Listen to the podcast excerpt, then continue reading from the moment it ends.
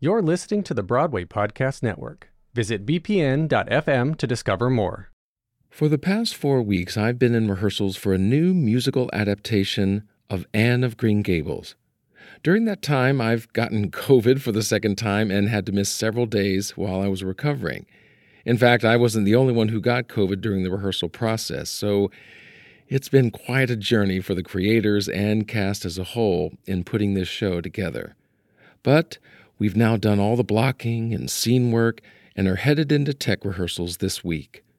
With that in mind, I wanted to revisit an episode from a couple of years ago with a playwright who was just getting started in his own journey as a writer, an actor, a director, and producer. Cris Eli Blak has remained one of my favorite guests and was someone who actually found me and requested to be a guest on the podcast. I am so grateful for him reaching out and for the very personal, honest, and at times uncomfortable conversation we had.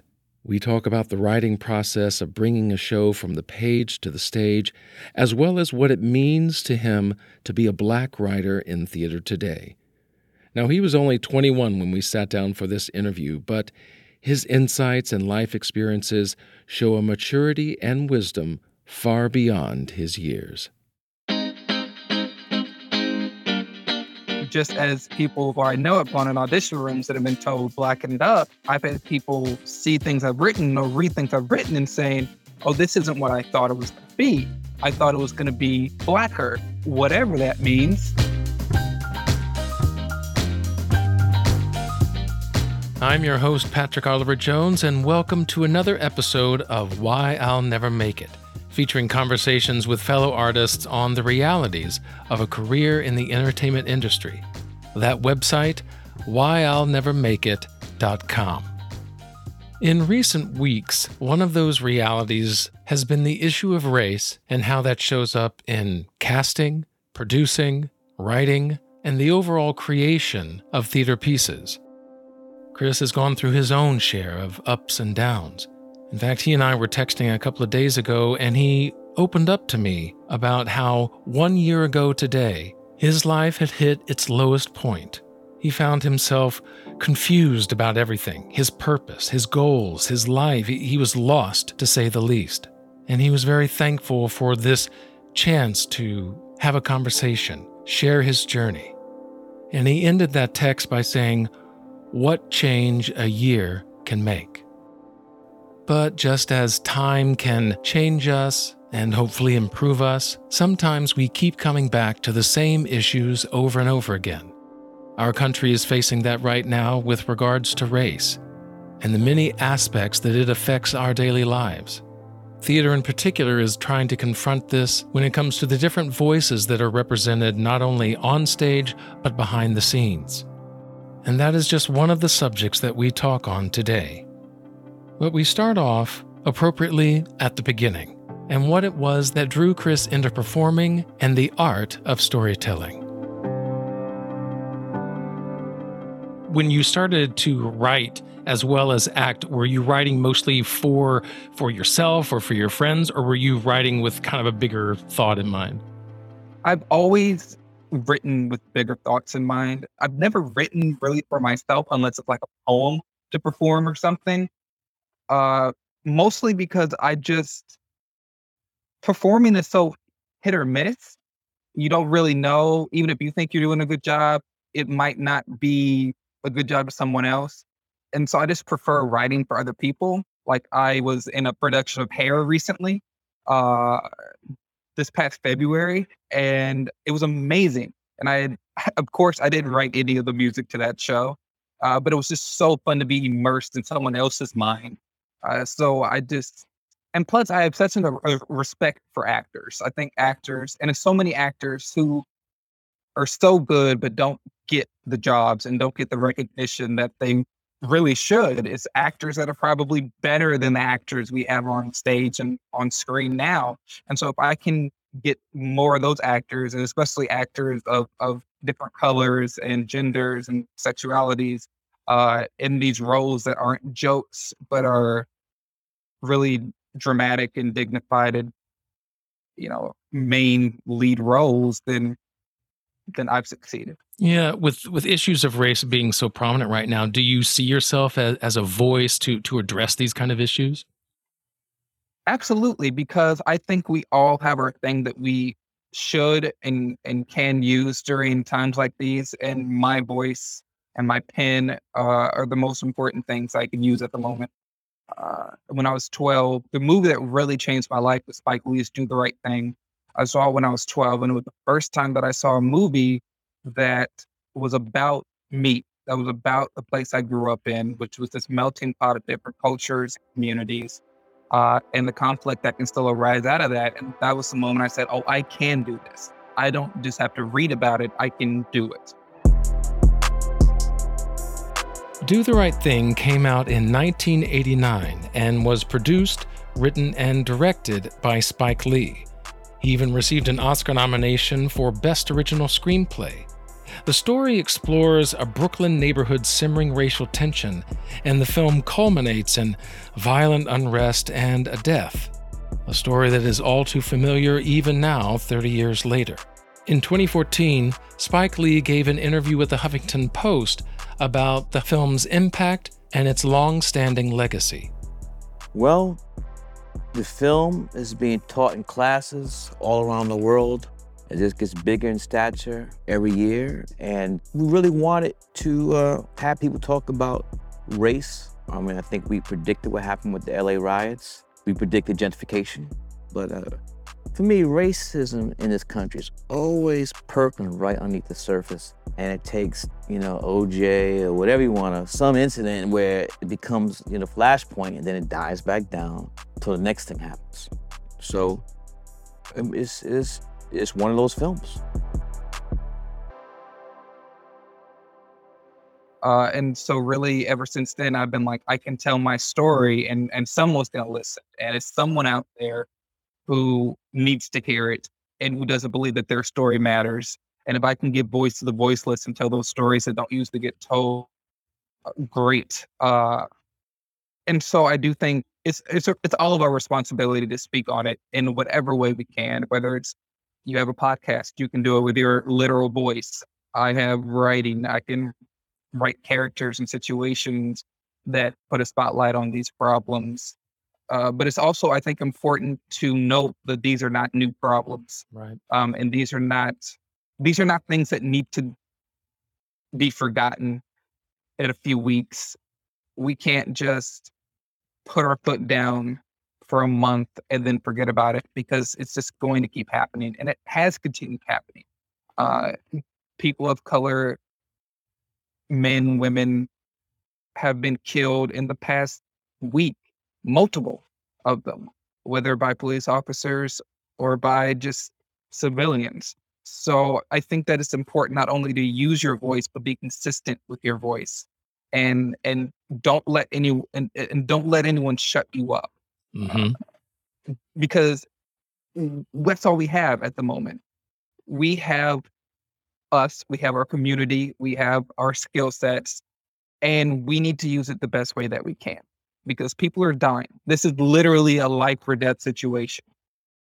You watch the news and it's easy to turn it off because you know that it's the news. You know they're going to talk about probably something sad or depressing or disturbing um, that has happened in your community or in your country. Uh, and so you can change the channel. With the arts, people usually go to the arts to escape. And people usually go to the arts to sit down for two plus hours and just relax. You can use that time to say a message. I think of a show like Rent, that is a, an enjoyable show. Uh, it has great music, great characters, but it also has a message. And uh, at, and even in its most fun, upbeat songs like La Vie Boheme, you have Act Up, Fight AIDS. And, and so it gets ingrained in your mind in a different way because it's constantly playing. hmm It, it's not like you can tone it out and say, oh, that's fake news or something like that. Uh, so I think the arts shines light on important issues and can do it in a way that people are forced to pay attention to, especially if it's from someone who is influential in your life. If you listen to Beyonce your whole life and then you find out, oh, Beyonce's talking about this thing that's important to her and she's saying she's mad about it, maybe I should look at it. So I feel like a lot of people in the arts are leaders to people, yeah. and their platform can be used to make that change or at least get that awareness out and and I've heard this from others that it's so important to see whether it's it's your own race, your sexuality, your gender. When you see yourself on stage or on screen, it really is impactful to think, "Oh, I can be like that. I can do that. That is something that is within my future and possibility." Yeah, and it's it's no coincidence in my opinion that the same kind of time that I went on the stage in high school in my theater class was the exact same time that Hamilton came out. And mm. and Lin was the big craze. And it was like everyone was talking about these people of color, these black and Hispanic people on Broadway, um, living the dreams that I thought at one time were only dreams. And it was like, okay, so you can definitely do this. And not only can you do it, but you can get in the history books for doing it and you're still a young man just kind of starting out in your journey of, of, of, acting and writing. And you're still in college right now right? Have you been able to to narrow your classes to structure it toward creative writing? Well the thing about liberal studies is that you focus on everything. Uh, you focus on uh, different concentrations so history english psychology family studies and and as well as creative writing. And what i think is great about that. I feel like if I had majored in creative writing or something, I would be putting myself in a box and I would only be focusing on writing creatively. But hmm. being forced to take cl- uh, classes about the history of mass media and different history and government classes and family studies classes, it lets me in. I, I enjoy telling human stories. So it really lets me in on how different stories that I can tell uh, every history book has new things in it that I didn't know from the last class. Every family studies uh, textbook tells a story of a child who doesn't get their story told about them and who gets lost in the system. And so I feel like the only way I can tell human stories is to have an understanding of people and why they think and why they do the things they do and where that comes comes from. Uh, and as well as my ancestors and as well as the people who came before me and the generations that will come after. So I'm really privileged to be able to focus on so many different concentrations and take the knowledge from those classes and and insert them into my projects. Yeah, I think that's so important. Whether you're you're on stage, whether you're behind the scenes, uh, us as creative people, we have to be more than just our own insular selves. We have to see the world. We have to see others, as you talk about, hear and know those other stories to see what what's kind of come before us and where we are in the moment and where we want to go. I assume that those types of things have influenced the subjects and people, characters that you write about. Oh, definitely. I could never write Black Panther 2. I could never write a superhero movie. I just couldn't because I I the the things I enjoy watching and the things I enjoy writing are the things that I can connect to and the things that give me a glimpse into people's lives. Uh, and whether that be a contemporary view or you know something like Little Women or something uh, about a time long long ago, I just like to see people who are people and people who fall and people who bruise themselves and have flaws and are not these perfect kind of built up people, but people who have challenges to overcome and who sometimes don't overcome their challenge. You know, in life, we don't have a beginning, middle, end like that we know of. We have the beginning, we're born, we have the end, we die. We don't know when that's going to be, though. We don't have it in two and a half hours. Uh, hopefully, uh, we have, and so we have so many more decisions to make um, than just waking up and going to school and eating breakfast and then, oh, a meteor's falling. That, that's not our lives. And so it's so many things that I'd rather watch just people and their day to day lives. Yeah, yeah. Some of my most favorite movies, especially independent movies, are ones where it's like two or three people. They're they're they're talking. They're one of my favorites, uh, Before Sunrise. Yes. It's two people walking around a European city, and they're just kind of meandering from one subject to the next, but in that they're learning about each other. They're they're kind of coming together and an attraction forms. And it's just a very simple but elegant story about conversation. three of those. yeah, yeah. yeah they just kept going they just kept going so so so simplicity is sometimes much better than you know these huge films that we get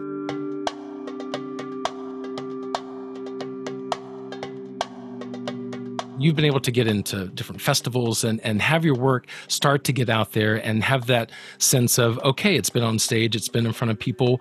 What is that process like getting it from the written word to the spoken word, getting it produced? Well, you know, the first thing that really got produced was the film, that the short film that I wrote, The Brother's Survivor, which came out of years of me and my, uh, one of my best friends, Cody Felix, just having discussions and wanting to make movies. I texted him one day in like 2017, 2018. I was like, hey, we should just why are we why do we want to wait to do this until like we finish college and someone gives us an opportunity?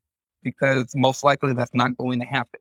We don't go to NYU, we don't go to USC. They're not gonna come looking for us. You know, you hear that story of of Scorsese or Coppola, these film school students, uh, and even people didn't go to them. They went out and they made their own films. And so I, I told them that, and I just kept, and that's really when I began writing more than ever. I just started writing screenplay after screenplay, uh, feature length, and sending it to them. And every time I was like, "Yeah, this is good, but we have no money to make this. Um, so uh, keep it up, but maybe one day." And then eventually, and I don't know what took us so long, we were like, let's do a short. That would make sense, wouldn't it? Uh, and so I kind of did different drafts, and then we ended up coming with up with this story about three guys just talking in a hospital, basically. And so I wrote it, and I think any piece of art, whether it be film or theater, is an act of translation. And what I put on the page may or may not end up on the screen or on the stage the way I envisioned it. And so then he took that and made this project out of it that has my words coming out of people's mouths, but is so different than what I originally envisioned in my mind when I was writing it. Uh, and same with the uh, theaters and directors of theater I've worked with, they take something and they dissect it basically. They die mm-hmm. and they find these meanings in it that you didn't even know, or they find these the a word in a certain sentence that stands out to them. And so yeah, it's really an act of translation and it's really interesting to see the different people's processes. You know, my process right now basically is I'm I don't have a manager or anything. So I'm going online and I'm like, all right, who has open submissions? Who whose email address can I bother? And so yeah. every yeah. day I'm sending multiple emails. It's like, hey, I know you don't know me, but like, pay me. Right. That's the the writer's equivalent of actors pounding the pavement. You know, oh, going yeah. to auditions. You're constantly looking for ways to submit your work. Absolutely. And I'm lucky to live in a generation where there's so many resources that I can just in my bed get on my laptop and find it out, um, and not having to manually walk around and send out letters or something.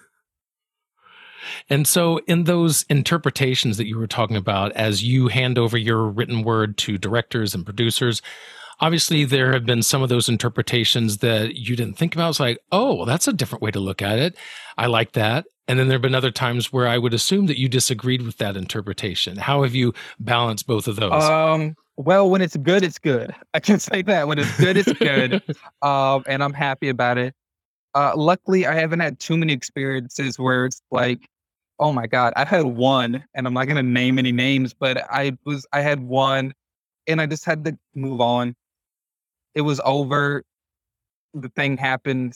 People saw it, and I was like, well, that's that. And same with things that I've written and performed myself.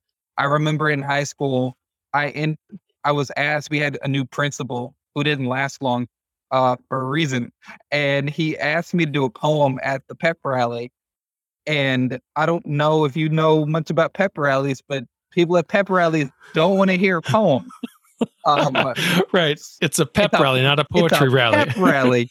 And so I was in between, they put me in between the band performing and the dance team performing, which, Oh, good. wow. And so they gave me a microphone, which didn't work, by the way. So they gave me this Brilliant. microphone that kept cutting in and out. And I was doing this poem that I hadn't memorized. So I was standing at my phone and it sounded like I was giving a political speech, like I was announcing my presidency. And I, and it was the worst thing in my life because I had, I was looking around because there was bleachers on both sides and I got to make eye contact with both sides. So I was like turning around and I just see the people just looking at me like I am insane. And they're just like, what is this guy doing? Um, and they're just completely out of it. And then I finished up Yeah. and you hear like three people just like applying in the in the distance. And so yeah, you have your failures and you have your successes. Uh, the best thing to do is just keep going. Uh, because at the end of the day, hopefully the successes will outweigh the failures. Oh, oh, I, as as an actor, fellow actor, I am just, uh, I'm just sinking with you. My spirit is it aches for you it, being in those kind of situations. And it wasn't just like you're up on stage and no one's really paying attention. No, this is something you wrote and you're alone. This is the whole school, the student body, Yeah. 500 people paying attention.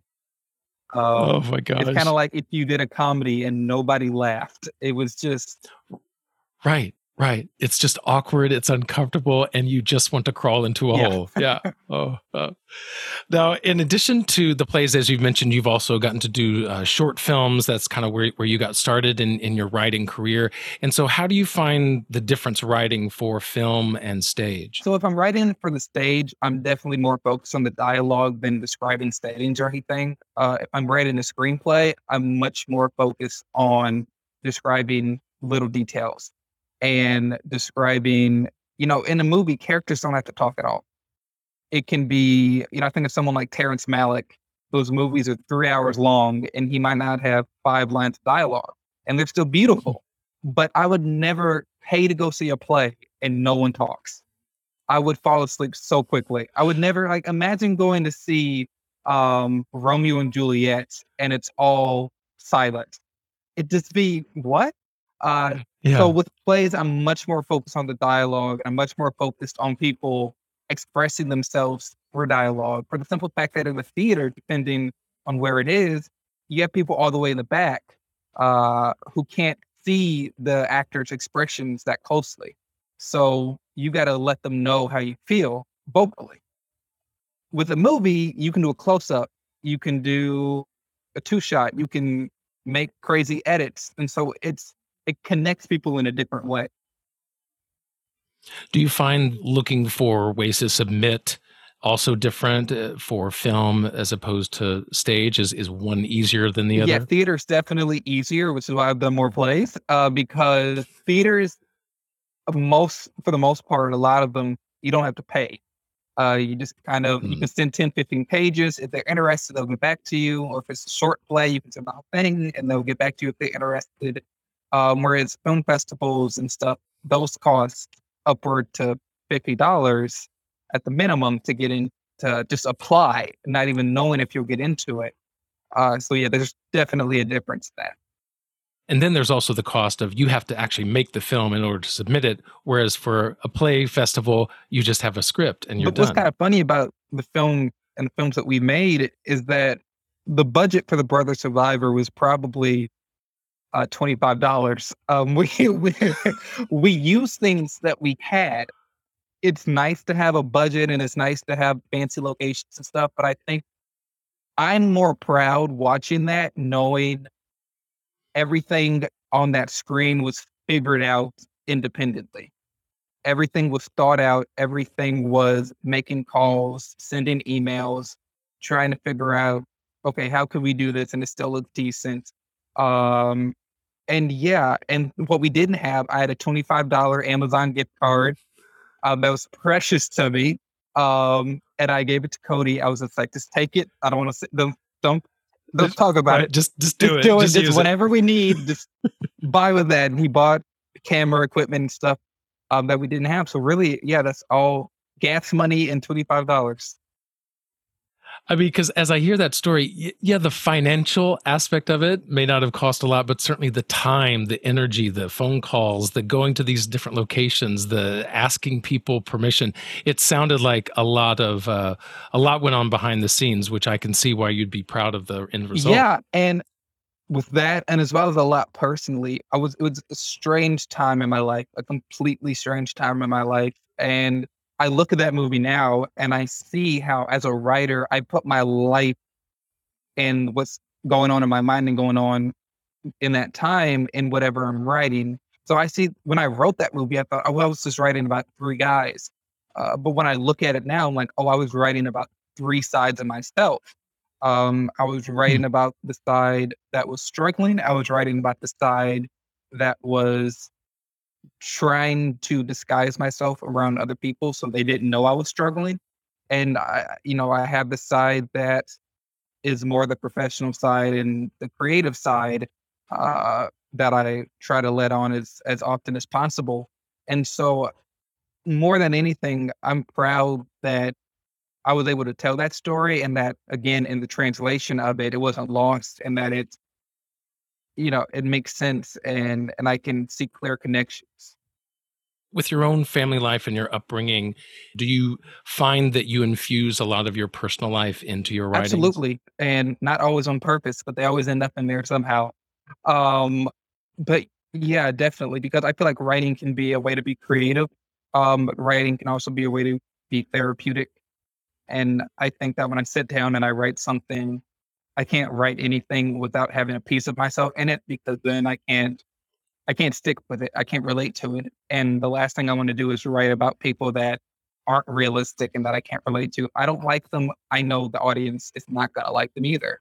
Um, and so even if I'm writing about someone who's in a completely different predicament that I'm in, um, or a completely different person than I am with a different lifestyle, I know problems that I can put in their mouths and in their lines and in their fictional lives um, that can come from my own life. I'm not, you know, I've written a few plays uh, and even a few screenplays that focus on characters of different sexualities. I'm a straight black man. I can relate to feeling like an other and feeling different and feeling like I don't know if my family's going to accept this choice I've made with life. Um, whereas one person might be their sexuality, it might be my career, it might be my choice of relationship, it might be something completely different. But we've all faced rejection and we've all faced um, judgment. And so I think that's the bigger picture is that we can all relate yeah. to each other uh, without having specifically the same problem.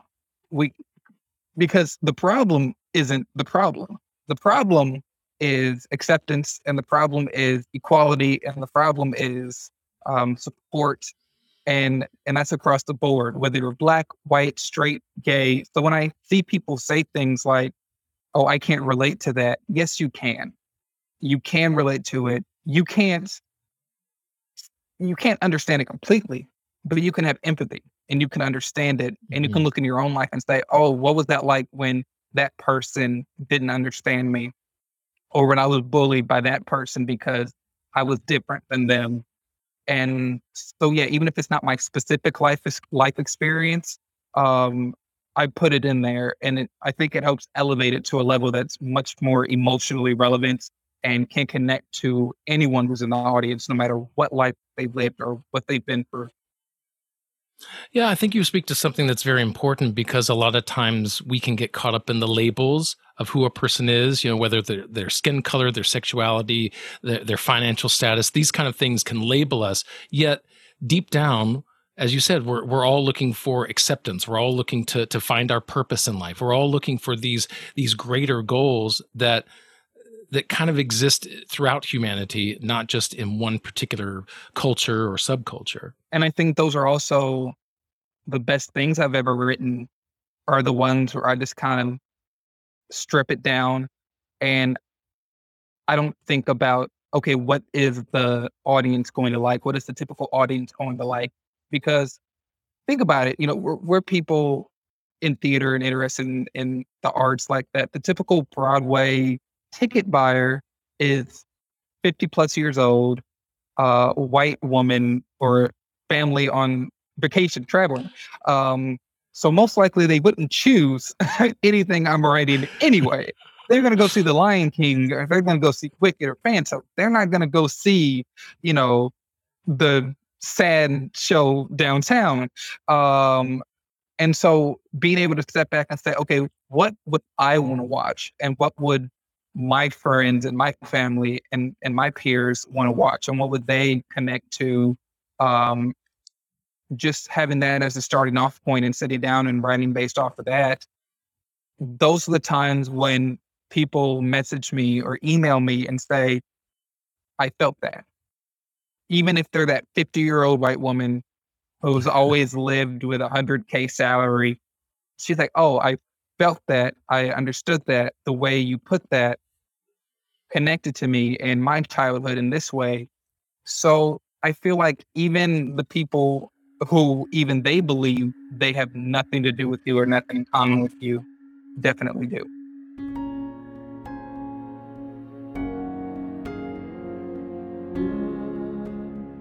As I was going through the various writings of Cris, one really stuck out to me, and it is something that he and I share in common.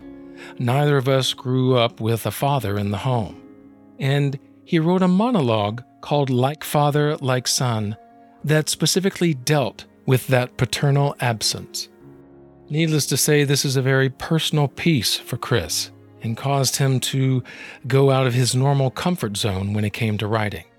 Well, the thing about that monologue is I've never written about my father. I've written characters that don't have a father plenty of times, but I've never written in a situation to where it's me addressing my father or just a monologue or a dialogue with a a man discussing kind of his grievances with his father and I found it was one of the easiest things I've ever written. It came out really quickly and fluidly.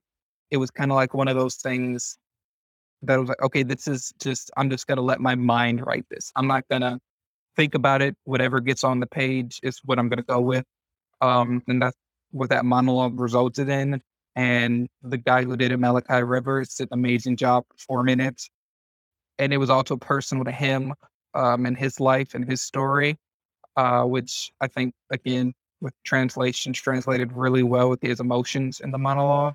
Um, I'm gonna say I'm gonna try to be clever and say it wasn't much of a process to it, but it was a way of processing kind of my childhood and life in general. As you were writing it, was it just for that moment, that monologue, or did you see it uh, being able to expand upon it and and grow into a larger piece? Well, I'm sure it could expand in a larger piece, but and I'll always say this I'm not interested in telling the story about the parent who wasn't there. I'm much more interested in telling the story of the parent who was there um, because I think that's the much more interesting story. Uh, the parent who left probably has another family and has a better life, uh, or not a better life, but a different life. Whereas the one who stuck around and had to make something out of nothing. And, you know, my mom worked three jobs at one point. Um, and I remember we ended up finding an old checkbook that she had. And I expected like, oh, okay, so what what was my mom writing checks about when we were young? Um, and every single check in the checkbook was school supplies and was groceries and was all these like she's never treated herself to anything really. Mm. Um, it's always been about okay, how do I get food on the table? How do I keep the lights on? Um, and how do I do it without quote unquote struggling? You know, I watch movies and I see single moms. Um, and I'm like, that wasn't my experience. I didn't have a single mom who's mad all the time or who's resentful of us or something. Uh, she loved us and continues to love us to death. And she's literally sacrificed all she's had for us. And again, it's worked multiple jobs, uh, which is important part of the story. But even more important than that, she never missed a school event somehow. Um, that Pegasus play, she took, we performed it at 9 a.m. not long after school started. And she went into work at 8 a.m. and she took an early lunch at 9 a.m. to come see the shows. She didn't eat on her lunch break. She went right back to work, uh, but she made that time to come see uh, me at age eight as a unicorn. Um, and then, you know, even in high school, I remember she had injured her foot or her leg or something, and she could barely walk, but she drove to the school event uh, so that I could get there so that she could watch me. And so that's, in my opinion, that's the story I want to see. I want to see the story Yeah. about that parent, whether it be the single mom or the single dad, who said, you know what, I'm not going to complain about this. I'm not going to moan and groan about this. I'm going to make the best out of this that I can. And she's done a thousand jobs that she's hated so that I can do the one job that I love. And I'm forever grateful for that. Yeah, I'm curious as you tell that story because I, I had a single mother as well who who who did a lot, and I never really knew everything that she did. I had everything I wanted. It- it- I was I grew up, you know, very very happy with where we lived. You know, not knowing that she was, you know, trying to just make make the rent and make sure that the rent stayed low so that we could stay where we were, so we weren't having to move. And you know, she was able to go from apartment into the house we had because she she talked to the landlord and different things like that that she did to make our lives better. And so for a lot of it, even though I didn't have a father, I never really, you know, I, I wanted a father. I wanted a brother as well because I was an only child. I, I wanted this family, but I I never really felt like I missed out on something. And it wasn't until I got older that that lack of father started to show itself. And I'm wondering if, as you've gotten older, if that lack of a father has shown up in any way for you. Yeah, well, everything you just said ring true, and I'm going to address every single point. One, I think is really important for two men to have this discussion, um, and two men of different colors to have this discussion, because we've all heard the stereotype of black dads, but it's across the board, um, all races. Uh, and secondly, what you said about not knowing about the struggles and not knowing about kind of the things she had to do is completely true. Like like a year ago, I was like, I, I told my mom, I had no idea um, about the whole paycheck to paycheck thing. I thought we were rich. Like we had food every night, we had a, a table, we had our own beds, we had a TV. I was like, I thought we were like, I used to literally Google my apartment complex and show my friends because I thought, you know, I'm living the good life. Um, so, eh, so yeah, and I think that's really a testament to to moms and the women and the parents who who are really the best actors um, because they do one hell of a job uh, not showing us that side of themselves and never crying about it and never complaining about it and just making us feel safe. Uh, but on to your your question, I never felt like I was missing out. Of course, it has an effect on a child, um, especially in my case because I had a father who vocally uh, rejected me and vocally uh, Mm. refused me. You know, he would call and he would want to talk to my sister, uh, who was older than me, but he didn't. You know, he had no interest in talking to me. Um, at one point, he told my mother I wasn't his. Um, so, of course, it has an effect on you. And of course, you see, especially when you're young, elementary school and stuff, and you see kids who are enamored with their parents and their fathers and coming to pick them up from school and stuff. And of course, that has an effect on you. But I, I really lucked out by having uh, grandparents who kind of filled that slot so well and who gave me everything um, that Yeah. I could imagine every single year. We always had gifts stacked underneath the tree. Um, every summer, we would go to uh, to our grandparents' house, and they would take us to Orlando and on vacations.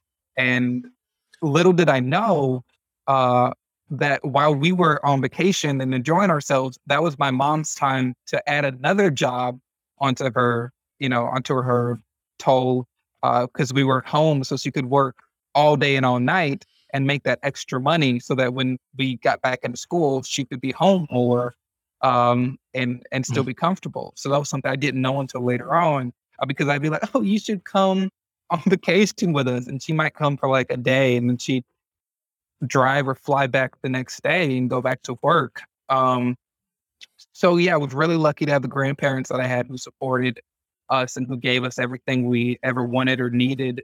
Uh, but at the end of the day, whether effect or not, I think I'm much better off uh, not having the father that I had in my life. Um, I'd hate to imagine the kind of person I'd be or the kind of condition I'd be in if I did, um, just based mm. on what I know him as now and what I've known him as my entire life. I feel like I'm a much better person because I have much better influences around me. Um, and my life would have been completely different. I don't know where I'd be right now because I would have probably stayed in Louisville. Um, I would have been raised in a much different environment. I would have been raised in a much less diverse environment. Um, I wouldn't have known the people I know. And so, you know, it's one of those what ifs that you could think about all day, or you could be grateful that you have the life you have. So, so I, I'm trying to find a way to say it that doesn't sound like I'm deflecting, but it does. It it's had an effect on me in the sense that I know that when I have kids, I'm going to be there, and that I yeah. I'm going to make sure they never have to think about what if, uh, as long as I possibly can, based on growing up in that way. And I think, yeah, I think if I didn't have the family that I had and the mom and the grandparents that I had, it, it would be a completely different story. But because I did, uh, I don't feel like it had as big of as uh, as big of an effect as it could have. Yeah, my my grandparents on my mother's side were were the same. My I was my grandmother's little angel, and I and I knew it. I felt loved. I felt you know, it, and I would go there every other weekend so that my mother could work on the weekends because she she she fortunate was fortunate to just have one job my my whole time growing up. So at least she had that. But just send me to school to to do all the things, and and we would go on vacations to Florida. You know, she wanted me to have the best childhood life that, that I could have. And I know that she sacrificed a lot of her own wants and needs so that I could have that. You know, so th- those weekend times with my grandparents were always great. They they really took a, a large role of that parenting as well as my mom. And uh, speaking to that uh, deflection, as you called it, but it really is. It really is a. It, it is a balance of knowing that yes you know having that that quote unquote nuclear family mother father the children the the home life the you know that, that settled kind of uh, wonderful ideal family is is certainly something to to look toward and be like well what could have been? But at the same time the the the struggles the highs the lows everything that came from our life is who we are and so, we, as you say, we we would be different people had those men been in our lives, and for for good or bad, and it could have gone either way. And so, I think that was something I was around I was around the age of 30 or so. I, I, was in Orlando. I had just gone through a divorce and I was watching, I don't know if you saw the movie Road to Perdition yeah. with Tom Hanks. And so that was very much about that father son relationship too.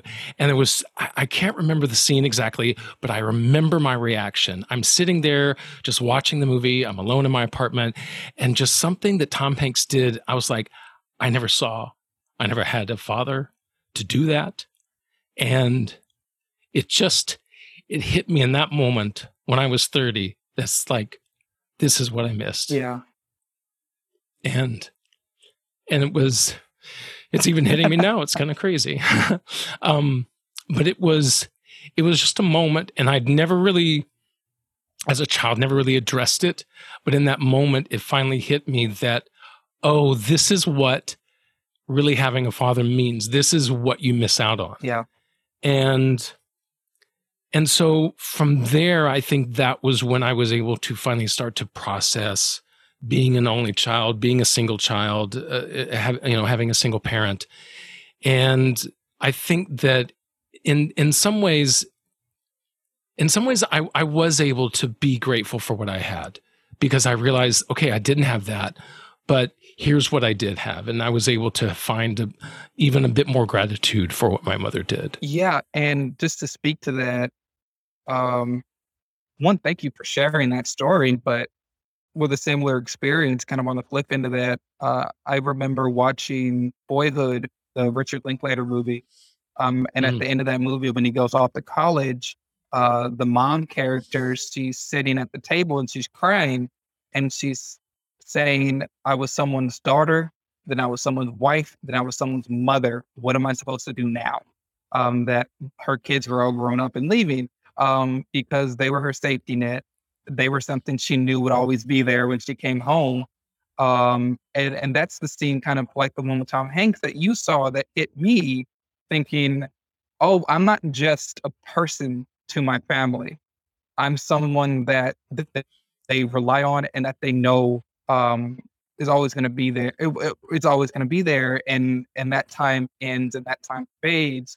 And I think that you know, again, my grandfather is really kind of taken that slot, and I, I love nothing more than when he says because he's a very quiet man. Um, he doesn't say much. Uh, he's probably I've never heard him say more than a hundred things my whole life. Um, but when he says "I'm proud of you," that hits me in a like that hits me in a different way because when he says, I'm proud of you, that means, oh, I've done something to make him proud. It's not like just a throw around, like, okay, I'm proud of you. I love you. It's like, oh no, I did this man proud.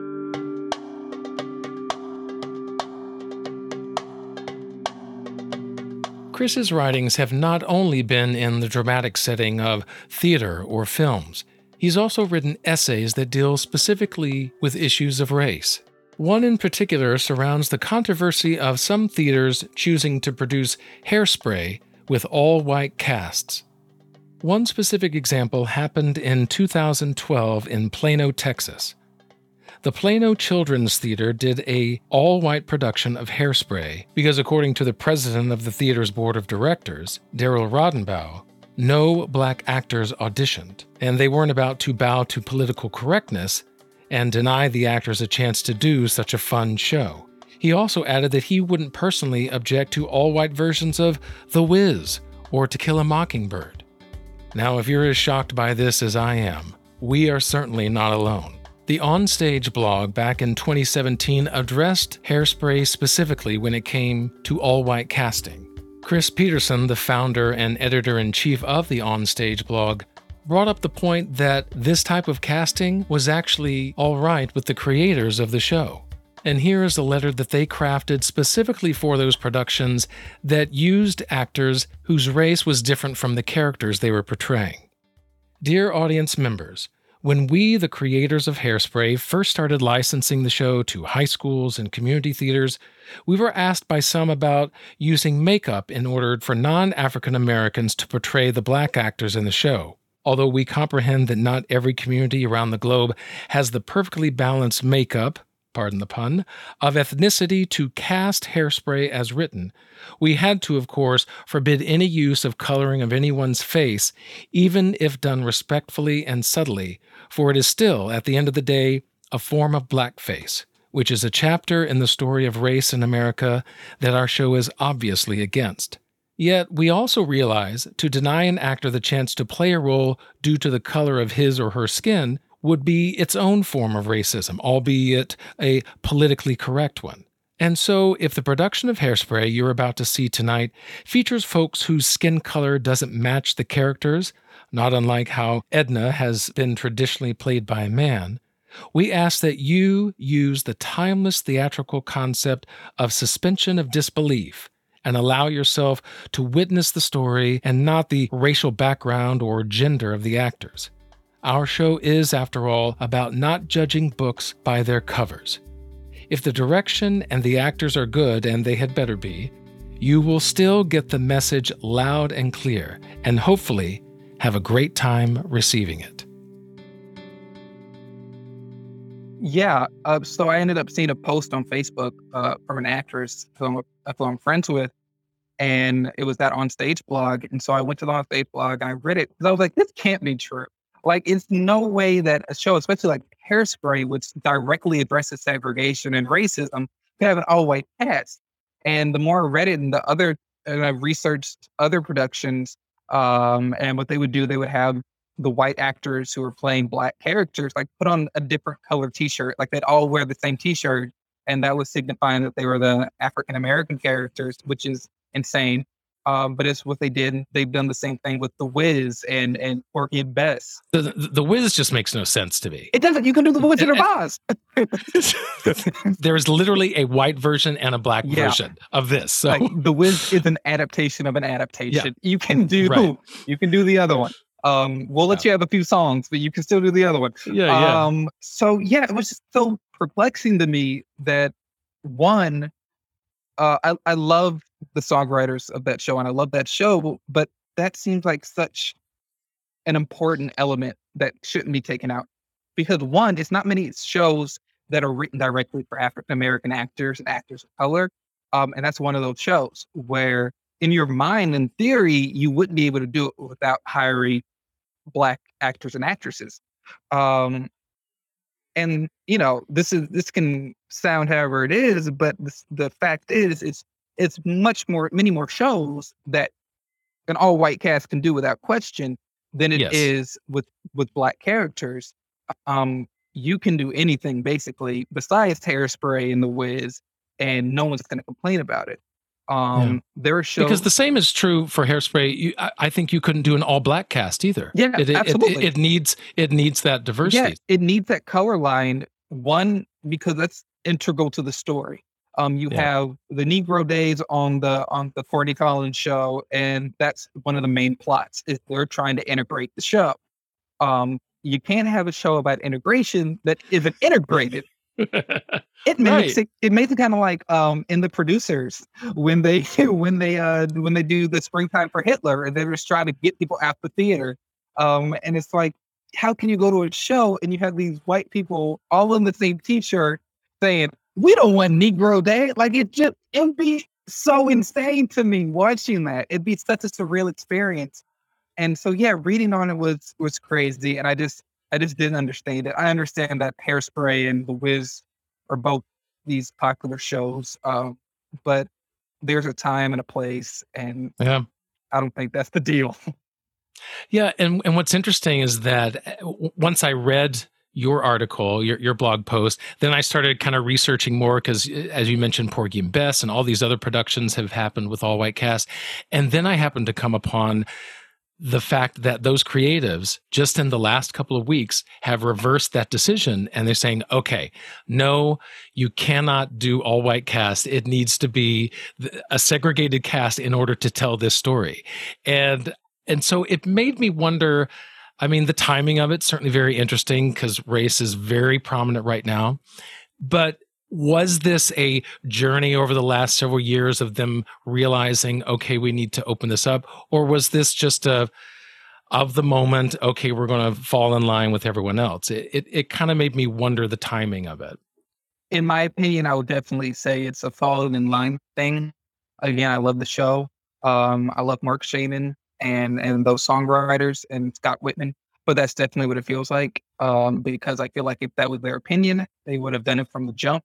Um, and I think that that's kind of the thing that happens with times like these is people jump on the defense and they don't want to be attacked and they don't want to be called racist and they don't want to be l- put on the label or or quote unquote canceled. Um, and so they make these changes um, or they come to these realizations, um, which is great that they did eventually. Um, I think that the shows will be better for it. Um, But at the same time, I don't want people to do things because they feel like they need to do it. I want people to do things like that and make those necessary changes because they realize that it's a problem.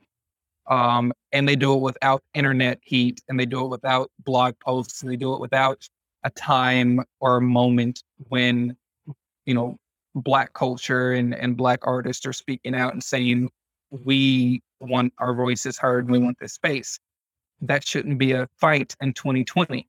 That should be something that's apparent. That should be something um, that's obvious to the public that people of different colors should have equal opportunities and shouldn't be judged when they walk into a room. Um, so I do feel like it was a defense mechanism, um, especially due to the, due to the timing. If if they had done it a day after I did that blog or after I did that uh, essay article, I would have been like, okay, so maybe they got. Well, no, actually, I'd have been like, I would have taken credit for it. I'd be like, ha, they read it and they got it. But I, this is obviously a reaction to what's going on right now.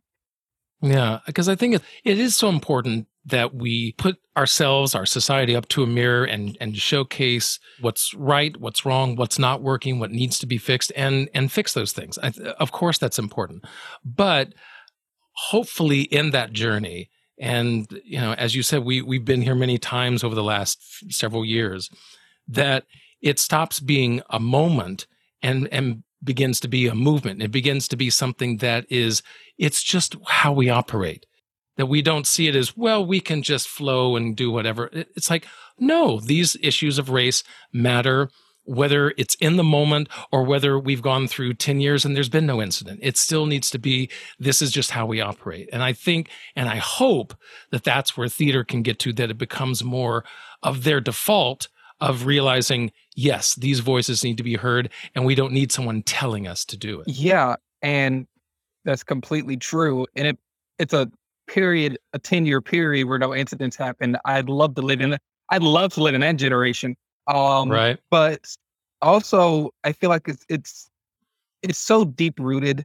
Um, the inequality and the discrimination is, is so deep that I think it it's going to be much more difficult than that. I remember when a casting call or something had come out um, for Hamilton. I don't know if it was the tour or the Broadway uh, version, but it had specifically asked for African American actors and, and actors of color and actresses of color. And a whole gang of Beckys and Karens were like, this is racist. This is reverse racism. What if my son wants to play Hamilton? It's like, you have every other show. We have Hamilton and the Lion King. Like that's, that's all we have. Mm-hmm. Um, so I think it's going to take a lot more than just saying we need change. It's going to take people holding themselves accountable. It's easy to judge other people without looking at ourselves and our own decisions and our own biases. Um, it's going to take having a casting room full of people who make decisions that aren't all one kind of people. Um, yeah. You can make a show with an all black cast, but if you have an all white creative team, that's going to bleed into it. Um, and that's going to affect the way they look at different people and and things like that. You know, I've heard countless stories um, from people I know who have walked into audition rooms and have been told, or even BFA program auditions, and are told that you just don't fit. Or on the flip end of that, can you make it a little bit blacker? Um, hmm. So, one, it's going to take that room with people holding themselves accountable. Two, it's going to take putting other people's stories on the stage, taking that risk, I know it's a, a risky investment, but if you can risk the investment with Beetlejuice, you can risk the investment with us. Um, and I think that there is a time, hopefully in the near future, where all of 42nd Street is shows written and featuring people of color. Um, and then people have no choice but to go see those shows. Um, yeah. And so I hope that time does come but it's going to take a lot of thought. It's going to take a lot of accountability. It's going to take a lot of effort. It's going to take a lot of teamwork. And again, it's going to take a lot of consistency. In your own personal writing, then, what does what does success look like, and what right now holds you back from that success? In my opinion, success is well, one success is having someone read it in the first place. Um, then second step is success is someone saying, "Oh, this is actually good." Third step of, of success is someone saying, "I want to put this on." Uh, the next step is them obeying and being respectful to the restrictions that I put on the characters based on gender and race. Um, I don't need to be on Broadway to feel successful. I'd love to have a show on Broadway one day. Um, I'd love to have a show. You know, my biggest dream is to have a show at the Public Theater off Broadway. Hmm. Um, I love the public. I think out of any theater, the public has done an amazing job with diversity from the jump. I mean, that's where hair began as for a chorus line began, Runaways. I can't imagine another theater in 1968 and 1970 who would say, "Oh, a musical about a bunch of black and Puerto Rican runaways written by a Puerto Rican woman that directed and choreographed by the same Puerto Rican woman. Yeah, let's put this on stage." Um, I don't know if I'd put that show on stage in the 70s if I were in a theater. Um, so yeah, definitely the public is is a goal, and they continue to tell those stories. Um, and at the same time, as long as it gets out to someone and someone sees it and it hits one person uh, and connects to one person and makes them think and possibly change their opinion um, or even makes them think about their own lives, then I find that that's a, a success. Um, but in terms of what's holding me back, um, there are the obvious things. Um, I'm a 21 year old black man in an industry where 21 year old black men are not the standard. And I write stories that you don't expect probably a 21 year old black man to write. Just as people who I know have gone in audition rooms that have been told blacken it up, I've had people, you know, see things I've written or read things I've written and saying, oh, this isn't what I thought it was going to be. I thought it was going to be blacker, whatever that means. Um, whatever that means. um, and so it's really um a tug of war on both ends. I don't look like Tennessee Williams. I'll never look like Tennessee Williams. Um, I'll never look like Stephen Sondheim. I'll never look like Andrew Lloyd Webber, and I'll never write the things that they write about. Um, and what effect that will have on me in the future and in my career is for time to tell. Um, I was happy when I saw that A Strange Loop won the Pulitzer this year and has won the drama desk, kind of unexpectedly swept um, the awards that would usually go to big Broadway shows. But ag- again, we see these things happen. We have these moments, um, like in 2016 when um, with Hamilton, it was, oh my God, people of color, we got it, we made it. You know, we're the big show. And Cynthia Erivo won the Tony that same year. And it was like people of color just swept the Tonys. And but they had Shuffle Along on Broadway that same year, and it was like, okay, we made it, we're good, we have equality. Um, and then the next year was like Dear Evan Hansen. Uh, and no hate to Paul, hire me, please. Um, but yeah, so we just need, you know, my biggest fear, I think, is people either thinking that my story isn't accurate to their ideas of the Black experience or the colored experience.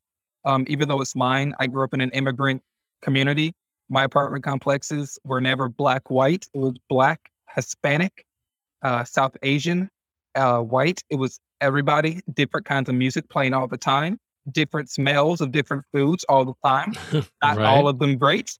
Um, different times of waking up, uh, different times of going to sleep, and it was all people who I never saw. I, I've never seen someone get shot. I've never seen a drive-by in my neighborhoods. I've never seen, you know, a bunch of gang members hanging outside my door. Um, I've seen people, people of color, um, with not a lot of resources, go out every single day and every single night to to live and to take care of their family. Mm. And if that's not the story your theater wants to tell, fine. Uh, luckily, we live in a time, and this kind of calms my fears or any stress I might have. We live in a time where I can rent out a theater myself. I can do a Zoom play. I can put it up myself and I can invite other theaters and say, you know, you didn't want this maybe, but look at it on its feet and see uh, and close your eyes and listen and see if you hear black or if you hear white or if you hear story. Um, and I think that's what's most important. So, really, the successes and the failures and the fears and the hopes go hand in hand.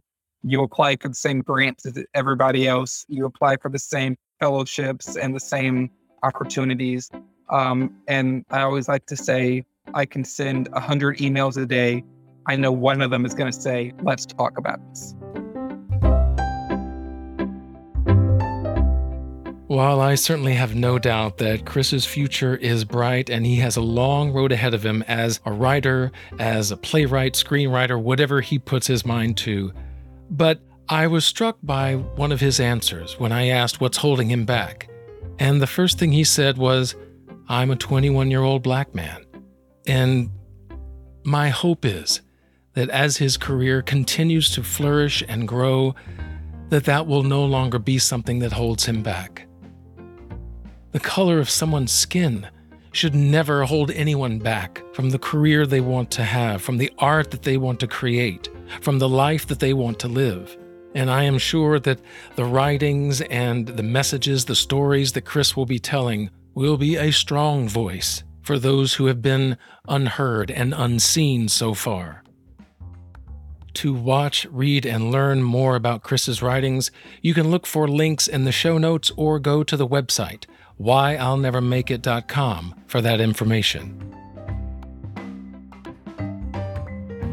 Also, while you're there, you can donate to the podcast and further my efforts in bringing more stories like Cris's to the forefront. I'm your host, Patrick Oliver Jones, reminding you that the reasons for not making it may be arbitrary and frustrating, but the reasons to keep going are even more numerous and rewarding. Join me again next time as we talk more about why I'll never make it.